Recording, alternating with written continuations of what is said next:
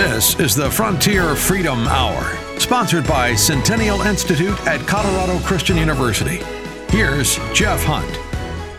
Howdy, howdy, howdy, friends. Welcome back to the Frontier Freedom Hour. I'm your wagon boss, Jeff Hunt. We are in the Salem studios in San Diego. Chris is providing the board for us. Thanks so much, Chris. Uh, this is a beautiful studio. I'm on vacation out with family, enjoying beautiful sunny California, and decided to host my show out here and had a wonderful time getting to meet all the great people that run the Salem studio here in San Diego. One of my friends is the mayor of Coronado, California, Richard Bailey. And we've been talking about the history of Coronado. We've been talking about uh, his personal background. So if you missed that, go to frontierfreedomradio.com. You can download the podcast there. That's frontierfreedomradio.com. Uh, Coronado, this amazing island in Southern California, just across the border from uh, Tijuana, real close. In fact, you can kind of see it from Coronado. You can see Tijuana, and you know uh, we know that the United States is facing border issues, right? And you hear a lot about it down in Texas. You hear about the private ranchers that are having to deal with uh, smuggling that's taking place, human trafficking that's taking place. But there's a unique issue to Coronado and the city of San Diego that maybe a lot of people don't know. In fact, I didn't know about it till recently. But uh, because of the water treatment systems in Tijuana, we're facing sewage problems and kind of bacteria problems in California now. It's kind of coming up as a result of the currents. And in some cases, some beaches are even having to be shut down due to this. And the guy that's trying to find his way through this, he's proposing ideas and solving this problem, is the mayor of Coronado Island, Richard Bailey. So, Richard, describe this problem to us. Absolutely. So, this is arguably the single greatest environmental disaster in our nation right now. Mm. And it's very discreet, it's very tangible, and it can be solved. So, for, you know, when we talk politics, oftentimes uh, the left claims the mantle of being environmentalist, and I want to try to reclaim the, ma- the mantle of being pragmatic environmentalist. You know, I'm not trying to keep the I'm not trying to keep the sky from falling because that's really beyond our control, but we sure as heck can solve this sewage issue coming from Tijuana. So, a little bit of background here. So, the city of Tijuana is right on the other side of the US Mexico border uh, from the US. It's like the most northern town. It's right on the border of the US Mexico border. And it has this big growing population. Unfortunately, over the years, Mexico's infrastructure, its wastewater infrastructure, has not kept up with its growing population. And what has happened due to this lack of in infrastructure, this outdated infrastructure, and also a lack of building standards, what we see is that their sewage system gets overwhelmed and they will discharge raw sewage directly into the Pacific Ocean. And when currents start flowing north, that raw sewage makes its way from Tijuana up to the cities of Imperial Beach, Coronado, and the city of San Diego if this was happening in an American city, the federal government would have come down and uh, squashed this immediately. All the elected officials would have been thrown out of, off, out of office years ago. But because it's happening in a foreign country, there's very limited oversight or action that we can take um, on, on the local level. And it does require cooperation with Mexican officials. The other component of this, in addition to like raw sewage that kind of overruns overruns their infrastructure, their building standards have been set up in a way that in Mexico, they will literally just, when you flush your toilet? They will pipe it right out into this large river valley. That river valley uh, flows downhill into the U.S., part of the Tijuana River Valley, because the river valley crosses both countries. And for approximately 120 days out of the year, raw sewage flows from Mexico in this river valley into the US and then out this river valley and also meets up at the Pacific Ocean.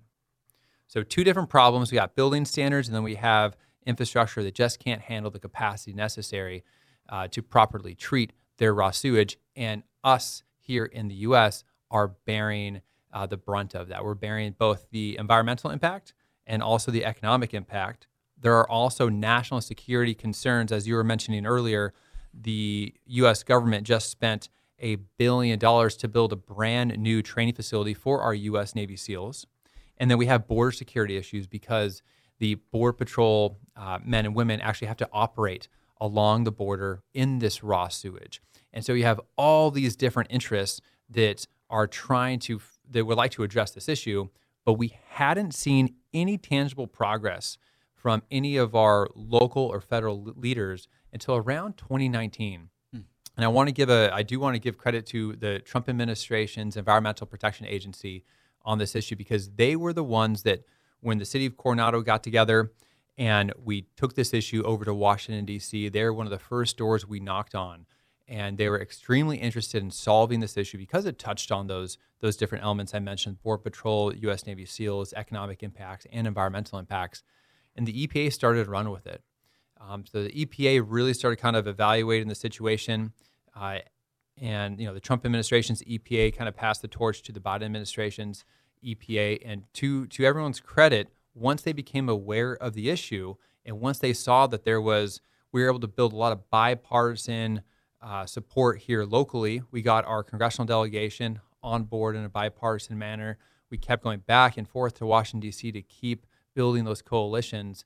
Once they saw how broad that support was, we were actually able to secure $300 million mm. through the USMCA, which was signed under uh, former President Trump, uh, to start building the infrastructure necessary to solve it. So, it, once again, one of the biggest tangible environmental disasters facing our country right now. It's something we can solve and something we've been working on for the past couple years. And I'm confident it's actually going to be addressed pretty shortly. What does that look like moving forward?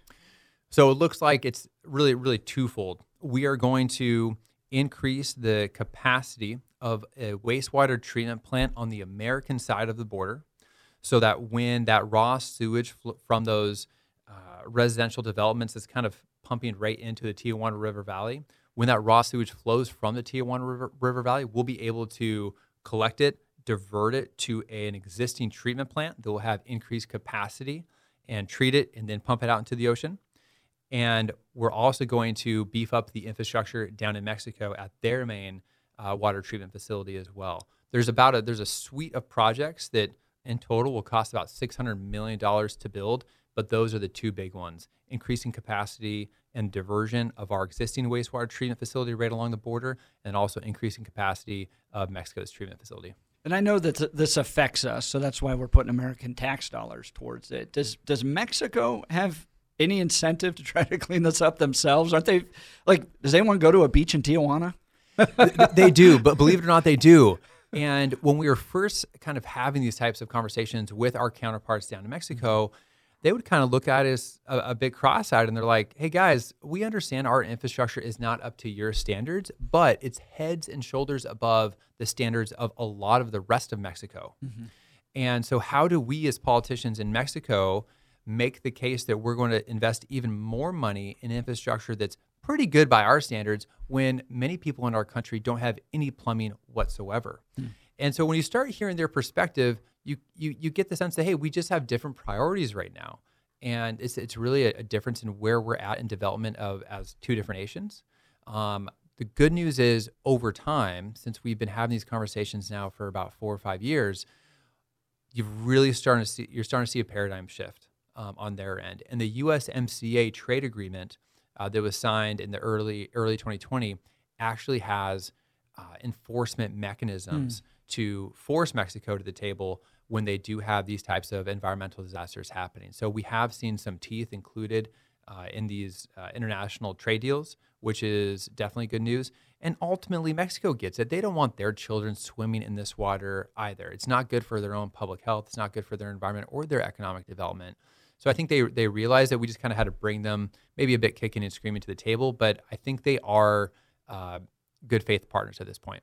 And I mean, this is the water U.S. Navy SEALs, right? That's right. So right. right, we have a we have a national security interest, as you said. We really do to make sure that we get this right. We've got about a minute and a half here. You've had to deal with Coronado's beaches being closed uh, and from what I understand, different measuring metrics that have changed over time as to whether or not we can keep the beach open or we can't. So, in a minute and a half or so, tell us about that issue. Yeah, I could tell you about this issue. About it would take about ten hours to tell you about it, but in in about sixty seconds here, government really likes to make things more complicated than it needs to be. And sometimes we find a shiny object. In this case, it was a shiny object in the form of a brand new testing methodology to test how clean our water is. Instead of using a, a tried and tried and true method that's been around for about 25 years, and what we found is that this new test, the threshold for closures is not quite as calibrated as the old test. Mm. And so what we started seeing is we started seeing beach closures in Coronado during the summer months, which is really unprecedented. Not because the water quality had changed at all, but because this new test was saying uh, was triggering thresholds that hadn't previously been established. So not only are we battling with Mexico to actually stop their sewage from coming in, we're also having a battle with the county of San Diego, who's responsible for doing these water quality tests to keep our beaches open. Mm. Wow. Yeah, it sounds like it's a, a great big, government. It's a big yeah. Uh, uh, government solution looking for a problem. It really is. Yeah. Right. It really was. Wow. So we're talking with Richard Bailey, the mayor of Coronado Island here on the Frontier Freedom Hour. We've been talking everything from TransRockies, which is a race in Colorado, to the history of Coronado Island, to even the challenges they're facing today with Tijuana sewage and that's affecting our U.S. Navy SEALs and the training that they're going through. So when we come back, I'm going to ask him a very probably the toughest question he's heard so far. Uh, what are his favorite places on Coronado Island to mm-hmm. visit? I think when you're the mayor, that's kind of asking like a parent who their favorite children are, right? You don't want to offend anybody, but right. uh, we do want the inside secrets to this wonderful island that houses the U.S. Navy SEALs, that houses uh, the Naval Air Station North Island and he can give us the insights. You're listening to the Frontier Freedom Hour hosted by Jeff Hunt and the Centennial Institute at Colorado Christian University. We'll be right back after these messages.